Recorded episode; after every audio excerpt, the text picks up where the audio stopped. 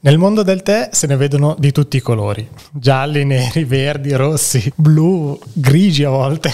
per classificare i tè si usa uno schema cromatico che non è sempre chiarissimo, anzi a volte porta a delle confusioni, quindi oggi cercheremo un attimo di capire a che cosa si riferiscono questi colori.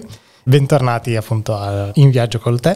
Io sono Marco e con me c'è sempre Barbara. Ciao Marco, ciao a tutti. Bene, oggi appunto cerchiamo di capire bene le famiglie del tè, appunto, eh, questi colori, che, a che cosa si riferiscono. Eh, esatto, perché si usano questi, questi sì, colori? Esatto. Allora, perché si usano? Perché per fortuna esiste una sorta di classificazione eh, riconosciuta a livello mondiale. In realtà poi ogni paese ha delle proprie classificazioni che sono magari utilizzate all'interno eh, più specifiche per alcune famiglie di tè, però per fortuna per uniformare anche eh, quelli che sono i processi di spostamento dei tè da un paese all'altro, quindi il passaggio attraverso le dogane ad esempio, eh, quello che è il metodo diciamo, di lavorazione delle foglie porta a eh, questo discorso legato al colore che classifica le principali famiglie di tè. Poi hai detto una cosa carina sul tè grigio, sì mi è capitato che in passato mi chiedessero il tè grigio, ma ne parliamo poi in coda sì, perché esatto. se no confondiamo confondiamo le idee, esiste anche il tè viola se per quello, però noi per oggi ci eh, concentriamo sui tè bianchi, sui tè verdi, sui tè gialli, sui tè oolong, sui tè neri e sui tè puer. Eh, poi appunto c'è, c'è, molto altro da dire, però preferisco una cosa alla volta, no, un passo certo, alla volta. Certo. Anche abbiamo... perché appunto già eh, appunto, c'è, tanto, c'è tanto da dire e appunto mi pare di aver capito che è più un discorso di processo quindi sì diciamo che ehm, abbiamo detto quasi in tutte le puntate quelli che sono gli elementi fondamentali che rendono unico il sapore di un tè e mi piace riprendere da qui perché è veramente mm, utile per eh, capire perché i tè hanno tanti sapori il tè in realtà sono tanti tè dal sapore diverso uh-huh.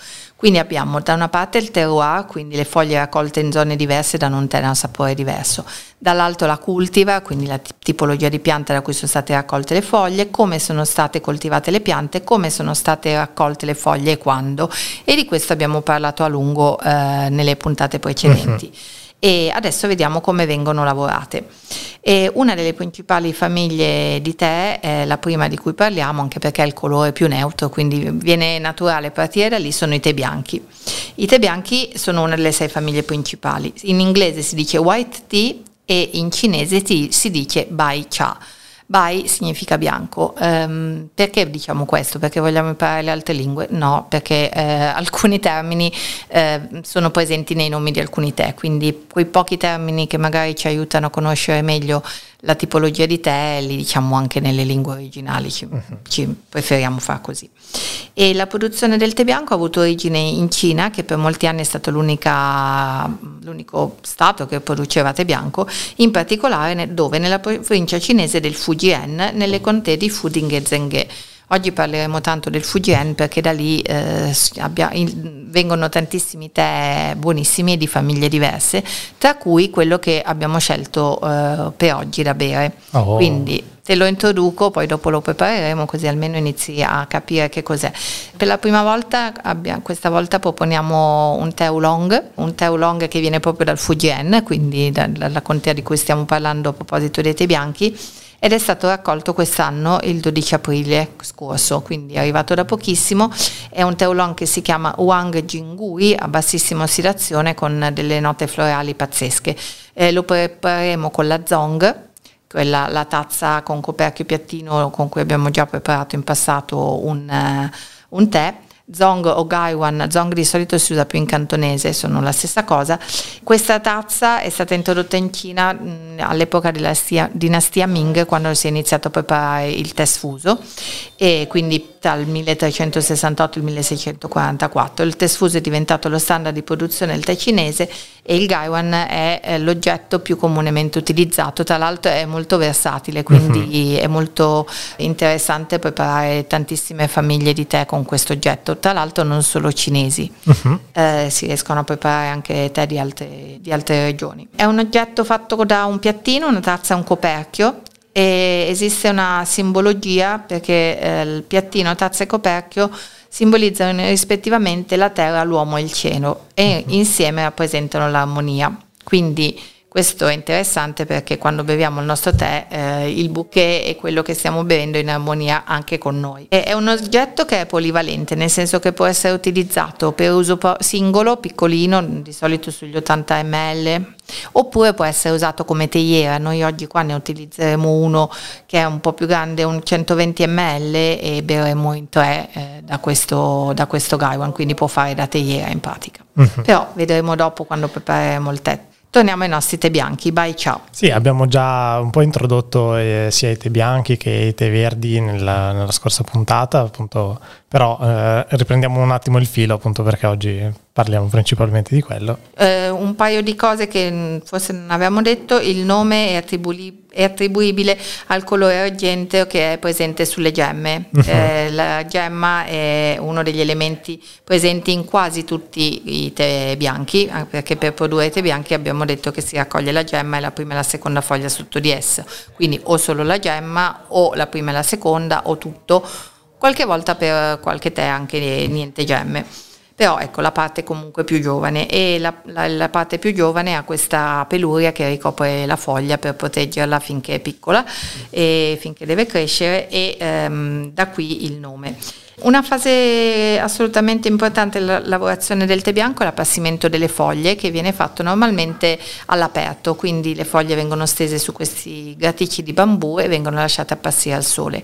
È critica perché eh, chi produce questo tè deve sapere esattamente quali sono le condizioni dell'atmosfera per capire eh, quando le foglie sono pronte, quando sono appassite abbastanza. Durante questa fase di appassimento avviene una minima ossidazione, infatti non possiamo dire che i tè bianchi non sono ossidati e lo si vede benissimo guardando le foglie che non rimangono interamente verdi come sono i tè verdi. Qualche volta sento dire ah, mi dia il tè bianco che tanto è come il tè verde, Mm, non è così, è proprio una famiglia a parte. Se ci soffermiamo un attimo a guardare le foglie sia secche prima dell'infusione ma soprattutto dopo che si sono aperte nell'infusione noteremo che l'aspetto delle foglie è molto diverso. È diverso anche spesso il colore dell'infuso, che per quanto nel caso dei tè bianchi sia molto chiaro cristallino, in realtà è di un colore giallo rosato, Mhm. quindi a differenza dei tè verdi che di solito hanno un colore giallo verde, giallo oro. E anche il sapore è molto diverso, perché sicuramente riconosciamo delle note molto vegetali che ricordano la foglia, però anche con un finale fruttato che ricorda la frutta d'inizio stagione, la mm, ehm, albicocca acerba, quindi eh, una tipologia di, co- di sfumature mm, di gusto totalmente diverse da quelle dei tè verdi. E in generale sono tè molto dissetanti, quindi in estate è ottimo berli, eh, si preparano a temperatura più bassa rispetto ad esempio ai tè neri di cui parleremo dopo, quindi 70-80 gradi più che sufficiente eh, e quindi s- dissetano molto, sono proprio, ti lasciano la bocca molto fresca, pulita. Abbiamo poi parlato anche dei tè verdi e ricordiamo qual è la lavorazione, no, quali sono le caratteristiche dei tè verdi. Ehm, l'ossidazione delle foglie è minima, quasi nulla. Mm, Per questo il colore delle foglie rimane verde naturale, quindi sembrano proprio foglie appena raccolte dalla pianta, spesso molto brillante. E invece quello che andiamo a bere, quindi il liquido che andiamo a bere, ha un colore giallo-verde, giallo-oro, dipende un po' dal tè. E la lavorazione rispetto ai, pre- ai precedenti, le foglie vengono raccolte e poi come si fa per bloccare questo processo naturale di ossidazione? Esistono due modi. Uno eh, si basa sul calore secco, l'altro sul calore umido. Qualche volta sono utilizzati anche entrambi, ma sono diciamo de- delle eccezioni dei tè più rari. In generale viene utilizzata o eh, la vaporizzatura, quindi un calore umido, le foglie vengono messe su un eh, nastro trasportatore e viene messo questo- questa specie di phon che spara vapore e acqua sulle foglie per periodi che possono variare, ne avevamo parlato caso di tè giapponesi, Sì. eh, vaporizzatura più lunga, meno lunga, oppure eh, la tostatura che quindi è un calore secco, quindi possiamo passare le foglie nel nostro wok oppure metterlo direttamente nei forni. Esistono poi dei- le classificazioni locali, abbiamo detto, dei tè che vanno oltre a questi colori di cui stiamo parlando. Ad esempio, in particolare ehm, nel caso dei tè verdi cinesi, se tu vai in loco, eh, spesso uno dei metodi che si utilizza per distinguere un tè dall'altro è dato dall'aspetto che hanno le foglie, quindi la forma che è stata data alle foglie, che può essere per esempio una forma piatta, quindi delle lunghe foglie piatte, eh, due nomi, citiamo qualche nome di te così magari qualcuno inizia a familiarizzare o qualcuno li ha conosciuti e se li ricorda. La classica forma piatta è quella del Longjing e eh, fino a quella del Taiping Okwei che è una foglia lunghissima, enorme, appiattita, oppure la appallottolata come quella tipica, tipica, del gunpowder che conosciamo più spesso, arrotolata nel senso della lunghezza, quindi ritorta su se stessa come il chunme, a spirale come stato, era quella del pilociun che uh-huh. abbiamo bevuto una delle volte scorse, oppure molto aghiforme come quella per esempio dell'angibaicia che sembra quali, quasi degli aghi di rosmarino. E addirittura abbiamo una forma ritorta dove la foglia è eh, un po' più tipo, a spirale su se stessa ma anche con una torsione. Okay. Il gusto dei tè mm, varia a secondo della lavorazione e soprattutto della fase di mh, mm, vaporizzatura o tostatura e, e, possiamo dire che i tè verdi cinesi più spesso sono prodotti con il metodo della tostatura che può essere sia manuale che meccanizzata e per questo il profilo aromatico può variare moltissimo. Possiamo, sicuramente abbiamo sempre una nota vegetale, una ve- nota vegetale che va dall'erba appena tagliata, quindi la classica nota di clorofilla, fino all'erba lasciata al sole, quindi più il fieno, fieno. oppure i fiori selvatici eh, oppure ci sono alcuni tè che sono pazzeschi, ehm, ti ricordano assolutamente il, um, l'asparago, uh-huh. quindi proprio l'acqua dell'asparago piuttosto che l'acqua degli spinaci. spinaci. Eh, esatto. Eh sì, con, quello è eh, famoso, cioè, è te lo comune. ricordi. Eh, e poi eh, con un finale spesso che ricorda la frutta guscio, che può uh-huh. essere quindi quella nota tostata di nocciola piuttosto che di castagna bollita. Ehm, spesso nel, in un tè trovi diverse di queste note, dipende uh-huh. da come è stato lavorato e qual è la cultura iniziale. Mentre invece nei tè verdi giapponesi che vengono prevalentemente vaporizzati eh, si sente molto di più la nota vegetale fresca, quindi la parte di clorofilla, qualche, no, qualche volta una nota che ricorda anche le alghe, le, le note mhm. marine. Sì, note marine eh, spesso nei, esatto, nei tè giapponesi. Proprio un profilo aromatico abbastanza diverso, anche l'aspetto delle foglie molto diverso. Sì, le, le foglie dei tè verdi giapponesi sono spesso aghiformi invece. Sì, sono non spesso aghiformi. Esatto, non c'è tanta varietà, la varietà è data più dalla pezzatura spezzatura della foglia, sì, perché sì, a seconda sì. di quanto dura la vaporizzatura la foglia può essere molto intera o anche eh, molto sbriciolata, però in questo caso per esempio nei fukamushi che sono i tè a vaporizzatura prolungata, il fatto di avere una foglia con una pezzatura così piccola non è indice di una qualità bassa del tè, anzi, uh-huh. perché parleremo poi dopo dei teneri e quindi uh-huh. mh, il, la questione si, è un po' diversa in quella, in quella famiglia. I tè verdi giapponesi sono invece spesso più verdi, nel senso... Sì, hanno, delle note sicuramente più verdi e hanno anche una nota che si ritrova raramente nei tè cinesi, non è raramente perché in qualcuno c'è che è la classica nota umami uh-huh. quindi quella nota che ricorda um, eh, che fa un po' salivare, che ricorda il um, parmigiano stagionato, quindi il, il quinto gusto, quello che i, i, giapponesi chiamano il quinto gusto, che si ritrova anche nella salsa di soia, che è tipico eh, di alcuni tipi di tè verdi giapponesi.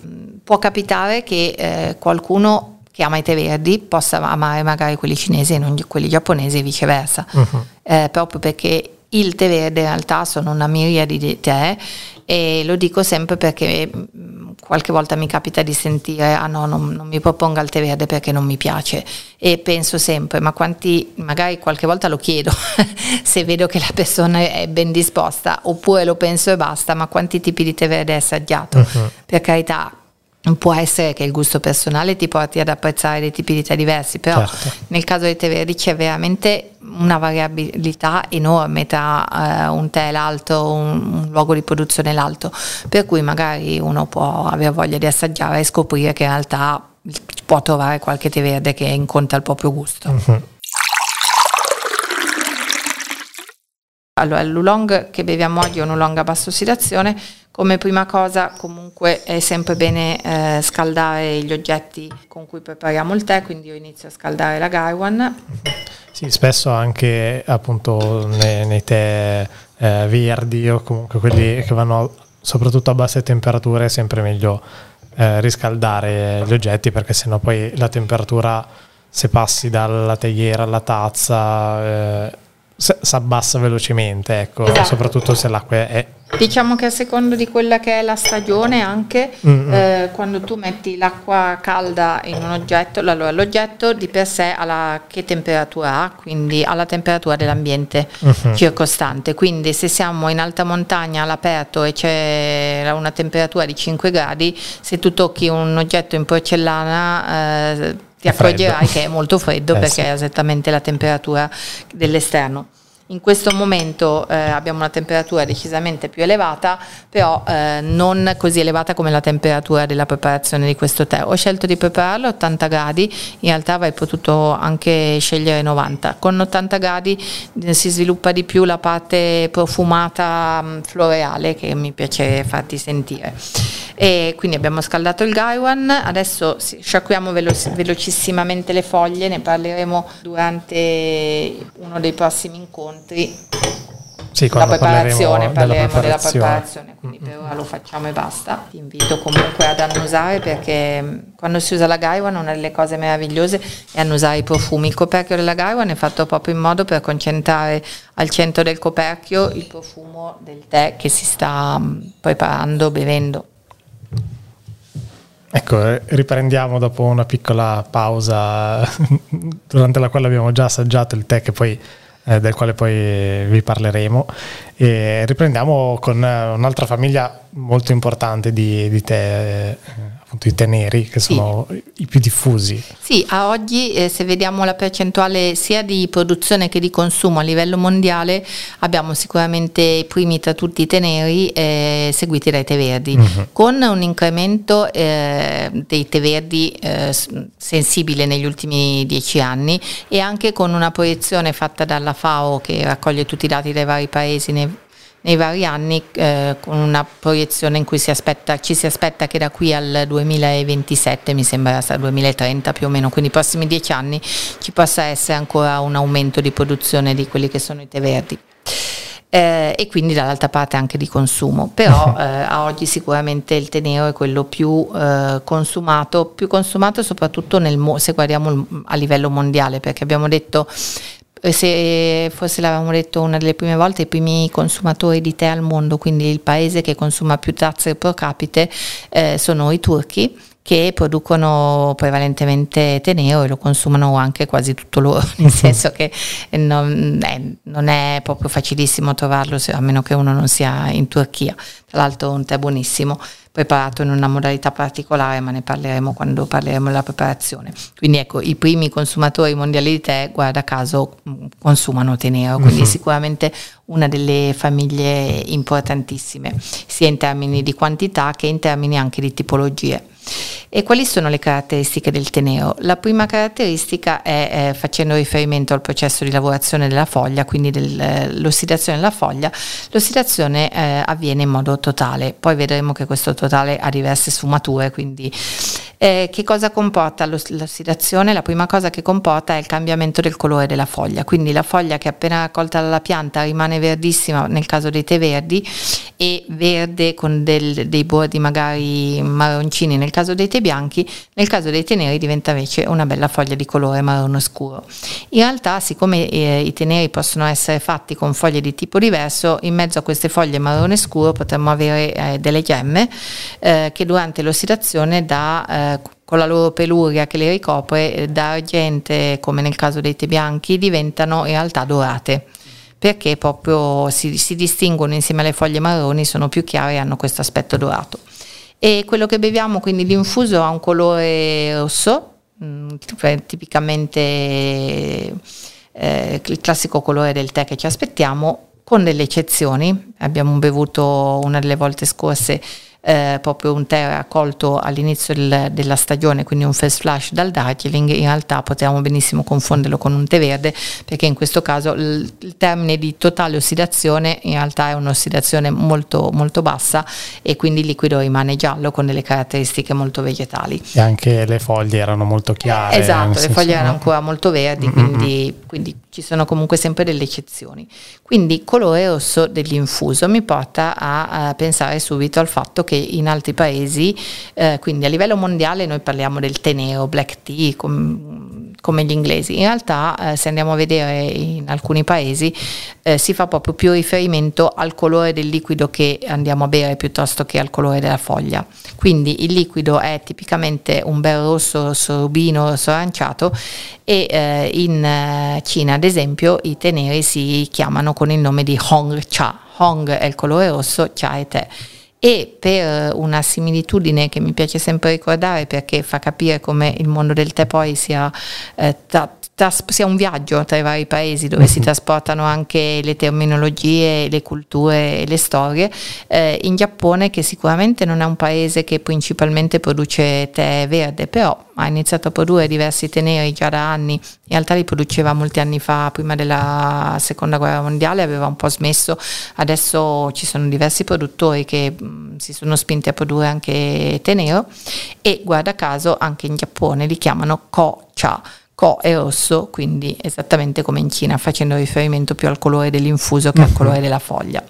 Però siccome i primi produttori mondiali di tè eh, nero, in questo caso, sono paesi di origine anglosassone come lingua, quindi principalmente l'India, eh, lo Sri Lanka e il Kenya, che sono i primi tre paesi che producono tè nero a livello mondiale, e qui dobbiamo rifarci a quelle che sono state diciamo, le regole che sono state date eh, dagli inglesi che colonizzavano l'India e che sono stati i principali produttori di tè neri fino a pochi anni fa. Vediamo però, eh, prima di parlare di questo, qual è lo schema di lavorazione dei teneri. Uh-huh. Le foglie vengono raccolte e la prima cosa che viene fatta alla foglia è una fase di appassimento. A che cosa serve l'appassimento in questo, in questo, tipo di tè? L'appassimento intanto non viene fatto al sole come nel caso dei tè bianchi, ma viene fatto di solito nell'impianto produttivo, quindi in una stanza dove eh, viene predisposta la temperatura e l'umidità controllata per ridurre la percentuale di acqua che ha la foglia. Eh, la durata da che cosa dipende? Dalla, dallo stato della foglia e dal periodo di raccolto, quindi da quanta umidità c'era nell'aria quel giorno e quindi se la foglia è particolarmente morbida piuttosto che molto rigida e eh, dal periodo di raccolto perché i raggi del sole della primavera sono ben diversi dai raggi del sole dell'estate o dell'autunno, quindi la consistenza della, della foglia è molto diversa. L'appassimento in questa fase ha uno scopo preciso, ha lo scopo di eh, togliere una parte di acqua nella foglia, circa il 30-40%, e renderla morbida in modo da poterla poi lavorare nelle fasi successive senza romperla.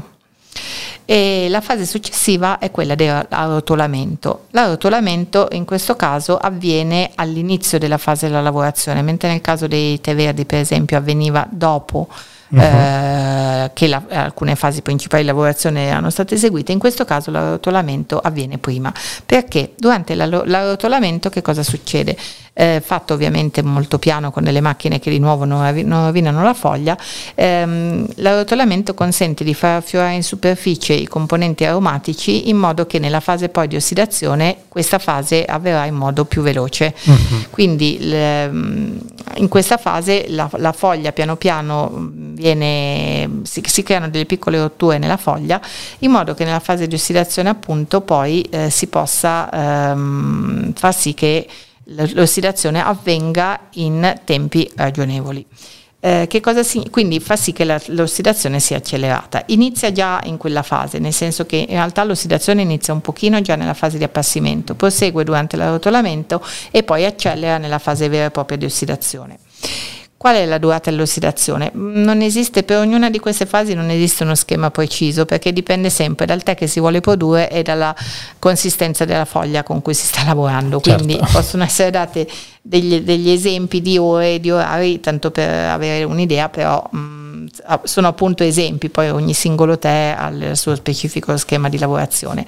Però per esempio mh, di solito il livello di ossidazione può andare dalle 3-5 ore quindi, perché spesso mi chiedono quant- in quanto tempo, in quanti giorni si produce un tè. Di solito sia tè verdi che tè neri che tè bianchi si raccoglie la foglia la mattina e la sera si può avere la foglia secca finita. Sa- vedremo che sarà molto diverso nel caso degli oolong che invece pot- la- hanno una lavorazione che potrà durare anche diversi giorni. Quindi eh, abbiamo fatto ossidare la nostra foglia, però eh, dobbiamo sempre a un certo punto finire il livello di ossidazione, perché cosa succede alla mela se lasciamo la polpa ossidare sul tavolo? Dopo un po' continua, continua ad ossidare, si rimpicciolisce sempre di più e non dico scompare, ma insomma si continua a consumare. A consumare. Quindi comunque ci deve essere un momento in cui il produttore del tè, anche sentendo il profumo della foglia, è meraviglioso, è una delle cose che è sempre difficile trasmettere anche nei video che si vedono online. Uno può imparare tante cose leggendo e mh, mm, guardando video, eh, però devo dire che andando una volta in uno degli impianti produttivi e sentendo i profumi che si sviluppano nelle varie fasi è una cosa meravigliosa che ti completa del tantissimo mm-hmm. l'esperienza. Comunque nella fase di ossidazione, eh, quando dobbiamo finire questa fase, è il solito calore che dobbiamo eh, imprimere sulle foglie, quindi così come nei tè verdi usiamo del calore per bloccare l'ossidazione, nei tè neri quando vogliamo finire l'ossidazione, quindi abbiamo deciso che le foglie hanno raggiunto il grado di ossidazione che desideriamo in base al tè che vogliamo produrre, eh, dobbiamo essiccarle. L'essiccazione inve- avviene in varie fasi, quindi non è anche lì un processo unico. Prima avviene a una temperatura un po' più elevata perché vogliamo fermare l'ossidazione, ridurre il, tar- il tasso di umidità della foglia e poi si procede a un calore un po' più moderato che ci porta ad avere avere eh, l'umidità residua nella foglia al massimo il 4-5% perché almeno possiamo portarla a casa e fare in modo che non ammuffisca e che possa essere conservata per 1, 2, 3 anni, poi dipende dal, dal tipo di, di tè che abbiamo.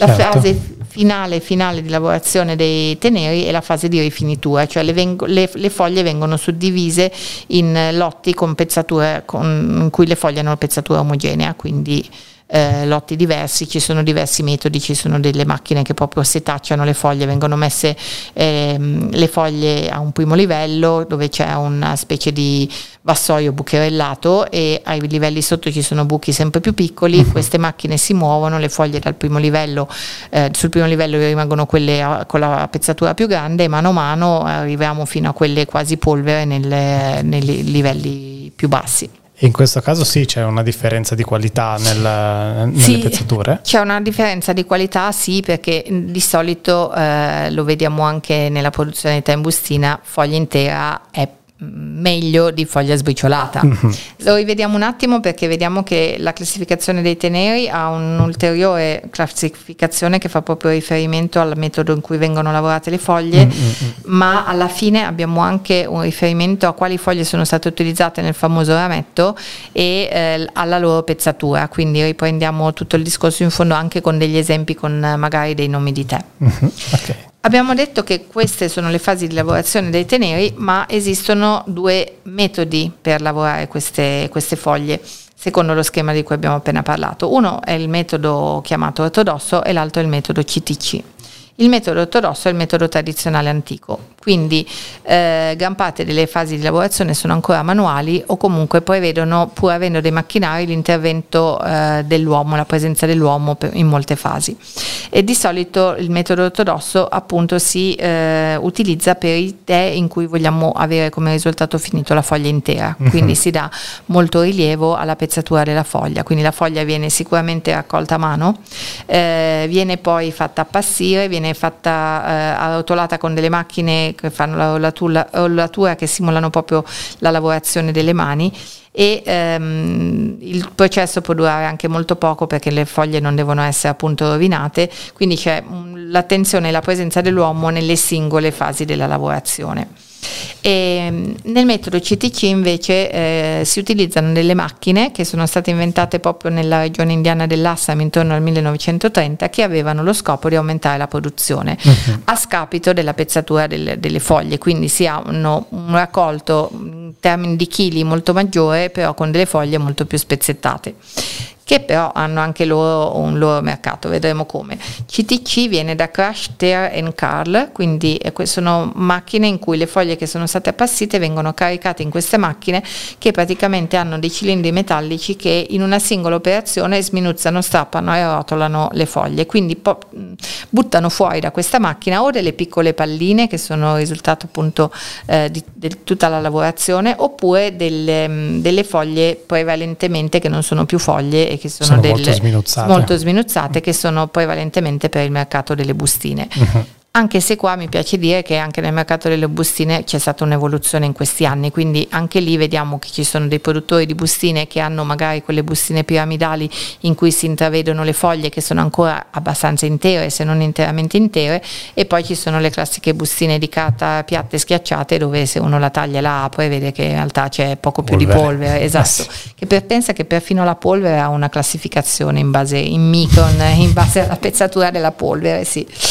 E mh, mm, tutte queste cose fanno comunque riferimento al nome delle foglie che vengono raccolte, quindi dobbiamo ritornare al nostro rametto, uh-huh. quindi a quando abbiamo parlato del raccolto delle foglie e abbiamo detto che normalmente si raccolgono, eh, non, non, si strappano le foglie una a una, ma si raccoglie il rametto con le foglie che vogliono essere utilizzate per il raccolto.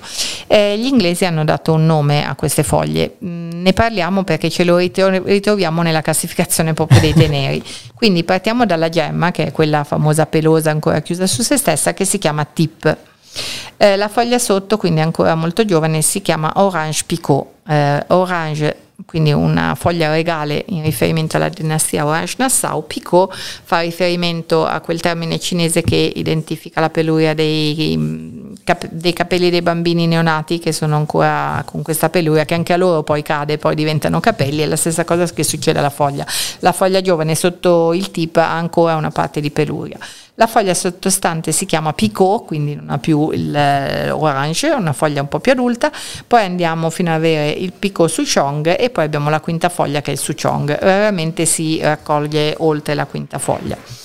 E, ehm, quest, perché parliamo di questi termini? Perché ce, la, ce li ritroviamo nella classificazione eh, dei teneri, sicuramente quelli tutti di produzione appunto di India, Sri Lanka eh, e Kenya, però eh, talvolta anche in quelli cinesi, proprio per cercare di far capire al mercato dei teneri eh, qual è la classificazione delle foglie dei loro oncia, sebbene eh, nel caso della produzione dei teneri cinesi diciamo, internamente si prediligano poi delle informazioni diverse per classificare il tè, tipo la zona di produzione, la cultivar, uh-huh. eh, quindi sempre specifici eh, rispetto al, al paese produttore.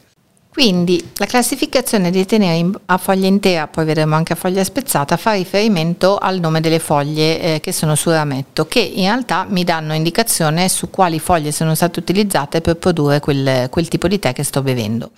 Partiamo dal nome completo. Eh, avevamo bevuto un Darjeeling la volta scorsa uh-huh. e accanto al nome del tè della piantagione c'erano queste, le lettere SF, TGF o P. Eh, che cosa significano? Vediamo prima l'intera traduzione delle singole lettere e poi vediamo cosa significa. Eh, partendo dalla prima S, Special Finest Tippy Golden Flowery Orange Picot. Uh-huh. In realtà do, le, mm, diciamo, dovremmo partire dall'opposto. La prima P è eh, quindi quella più a destra, Picot vuol dire che è un tè prodotto con foglie intere, larghe e adulte. OP vuol dire che sono foglie intere eh, senza germogli però di dimensione molto uniforme e di solito rotolate nel senso della lunghezza. FOP, quindi iniziamo a aggiungere una lettera, uh-huh. sono flowery orange picot. Iniziano a esserci alcuni germogli, quindi non sono solo foglie marroni, eh, quindi guardando, guardando le foglie del tè, ma iniziamo a, a vedere delle foglie dorate in mezzo. Perché flowery? Perché se io penso alle foglie che vengono raccolte, le più giovani, questo vale un po' per tutte le famiglie di tè, le foglie più giovani ti danno il bouquet più floreale, uh-huh. quindi la parte magari più delicata, però quella che ti dà più le sfumature floreali vegetali. Le foglie più adulte invece sono quelle che ti danno la robustezza e la corposità. Quindi eh, quante più gemme ci sono, tanto più hai un bouquet con note floreali fruttate, quanto più foglie adulte ci sono, quanto più hai quei tè classici da mattina che hanno delle note magari un po' legnose in cui magari metti una nuvola di latte per semplificare la cosa. Quindi abbiamo detto FOP, Flowery Orange Picot. G davanti, GFOP, Golden Flowery Orange Picot perché golden? Perché avevamo detto che durante il processo di ossidazione la gemma che ha la peluria che la ricopre diventa dorata. Uh-huh. Quindi se ho un tenero con accanto golden flowery orange picot vuol dire che ho divers- tanti germogli con uh, queste punte dorate.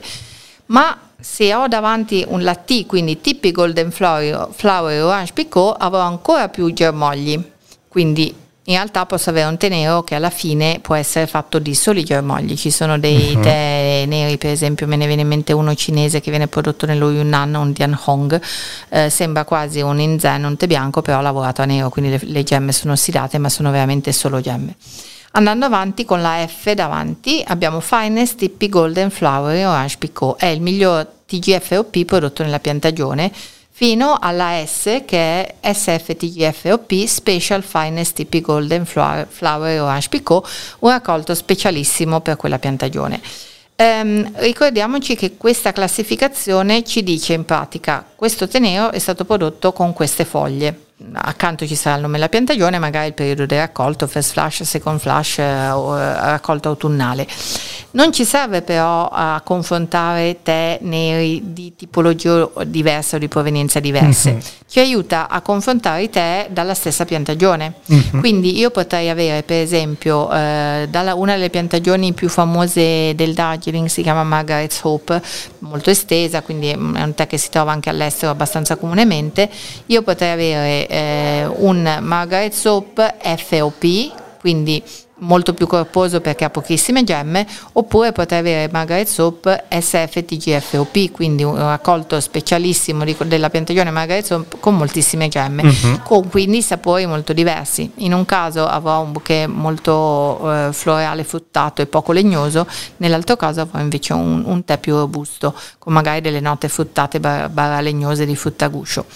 E mh, questo si traduce in realtà poi anche in valore economico diverso, perché in generale in parole per ora abbastanza semplici, eh, le gemme hanno un valore economico superiore rispetto alle foglie adulte. Uh-huh. Quindi in generale un tè più gemme ha e più mi aspetto che costi rispetto a un tè che ha invece più foglie adulte. Perché? perché avrà un bouquet, mi aspetto, con un sacco di sfumature interessanti da scoprire, mentre invece quello fatto di foglie adulte magari mm, sì, sarà buono, corposo, eccetera, andrà benissimo per la colazione, ma sarà un po' sempre uguale a se stesso, senza, senza grandi note da scoprire. Quindi il fatto di avere queste informazioni accanto al nome del tè mi fa capire anche che gusto, intanto che prezzo potrà avere quel tè, ma soprattutto anche che gusto potrà avere. Quindi mm-hmm. potrei decidere di comprare, se lo bevo a colazione, un tè che ha magari meno gemme perché ci metto una nuvola di latte, mentre invece se lo bevo al pomeriggio da solo e me lo sorseggio potrei scegliere invece di acquistare un tè che ha moltissime gemme. Questo tipo di classificazione con una B in aggiunta, B sta per broken, quindi spezzato, eh, si applica anche ai tè a foglia spezzata, quindi non tutti i tè a foglia broken, eh, dicevamo, hanno la stessa pezzatura. Uh-huh. Infatti abbiamo per esempio BOP è un broken orange picot, GFBOP è un golden flowery orange picot, TGF BOP è un tipico Golden Flower Orange Picot. Questo significa che anche nei tè a foglia spezzata, guardando, vedo dei pezzetti che sono marroni, che sono le parti di foglia eh, intera, e poi vedo invece dei pezzetti che sono comunque dorati, che sono le, delle gemme le che gemme. sono state comunque spezzettate. E, e può, può, essere anche un numero abbastanza elevato di germogli.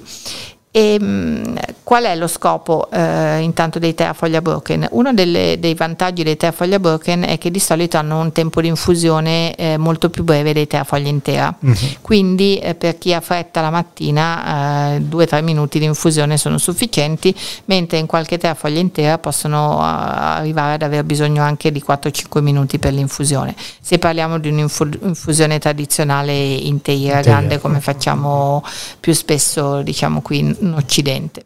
Quindi potremmo avere dei tè a foglia broken in realtà che hanno moltissime gemme, quindi con un bouquet anche estremamente interessante, quindi la variabilità.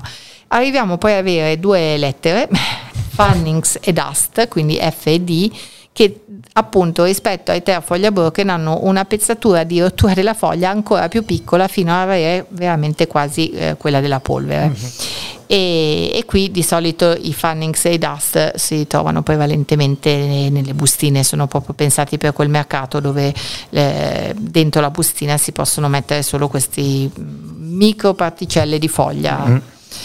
E, sicuramente in questi, queste tipologie no, non troviamo delle gemme anche perché sarebbe no, inutile sarebbe, sarebbero veramente sprecate eh, infatti sì. quindi Mm, pensando al gusto, perché abbiamo parlato del gusto nel caso dei tè bianchi, nel caso dei tè verdi, nel caso dei tè neri è, eh, dipende dipende dal periodo del raccolto, dipende dalle foglie utilizzate. Quindi proviamo a pensare a qualche gusto. Andiamo da un eh, gusto estremamente vegetale con delle note che ricordano eh, magari anche il gambo del cardo piuttosto che il carciofo, piuttosto che anche delle note più floreali per i darjeeling raccolti all'inizio della primavera poi abbiamo delle note che ricordano più magari la frutta tipo la prugna, le uvette, eh, delle note legnosi, le, di legno fresco o di nocciola, il guscio della nocciola più che la nocciola vera e propria. E, e fino ad arrivare a delle note molto legnose, quindi proprio di legno, legno anche vecchio, quindi eh, che, che non ha quella parte vegetale, ha una parte più secca, che sono magari anche la frutta a guscio, però la frutta a guscio mh, mm, proprio non quando è giovane, quindi quella in cui senti tanto le note anche della tostatura. E, mm, e, sono un po' le sfumature aromatiche che possono avere i teneri. In realtà abbiamo poi una um, famiglia di teneri, una sottofamiglia di teneri, perché pensiamo al paese in cui vengono prodotti, che è la Cina ad esempio, quindi gli Yongcha cinesi possono avere delle sfumature di sapore pazzesche eh, per esempio ce ne sono, ma in realtà anche in altri paesi, però i primi che mi vengono in mente sono quelli cinesi, eh, per esempio sempre nel Fujian, quindi nella uh-huh. zona dello, del tè che stiamo bevendo oggi, che peraltro è un oolong, quindi non è un, un tè nero, però nella zona a nord del Min River si producono anche dei buonissimi Hongcha, quindi tè rossi secondo la classificazione cinese, che sanno per esempio di cacao, uh-huh. cacao amaro e, um, oppure di Prugna, mi viene in mente vabbè, un, un, nome che eh, tutti riconosciamo la, eh, anche se è una marca, la Prugna Sunsweet, uh-huh. che ti mhm. dà proprio quella sensazione della prugna che è stata disidratata ma ha, ha la dolcezza della prugna, proprio la parte anche del, un po' caramellata, ecco ci sono dei tè neri che hanno anche questo, questo, tipo di note qua.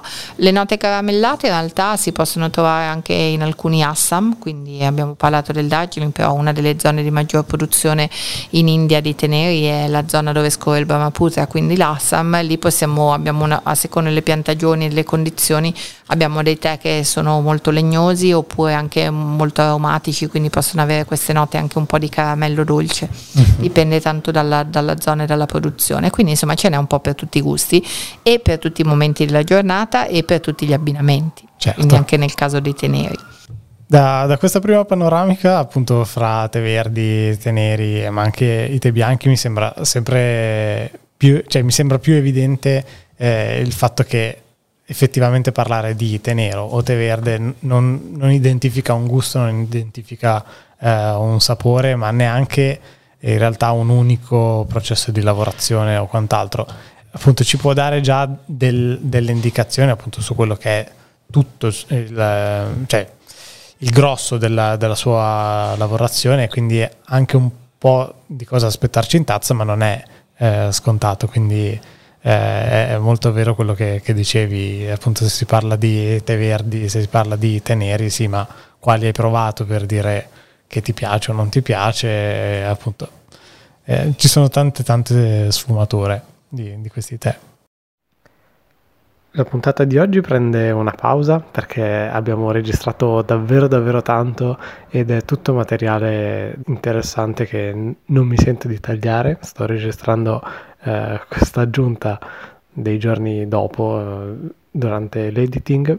Non mi sento di tagliare eh, la seconda parte eh, di questa registrazione dove eh, parleremo di tè aromatizzati, blend e profumati. Mi sembra che mh, mm, completi bene quello, l'argomento di oggi, anche perché era la naturale prosecuzione.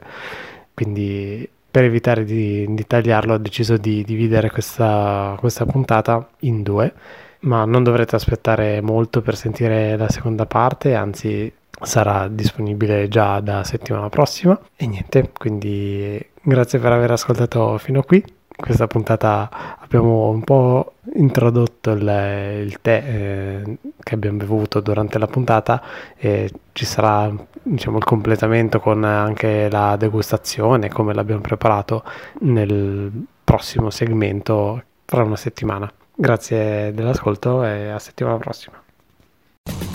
Planning on traveling this summer? Make saving at the pump part of your plans with two times the fuel points from Harris Teeter. It's easy. Download your eVIC coupon, and for every dollar you spend with your VIC card, you'll get two fuel points. That's up to $1 per gallon on quality fuel at participating BP and Harris Teeter fuel centers. Download your eVIC coupon today and save money at the pump all summer long with eVIC and Harris Teeter fuel points.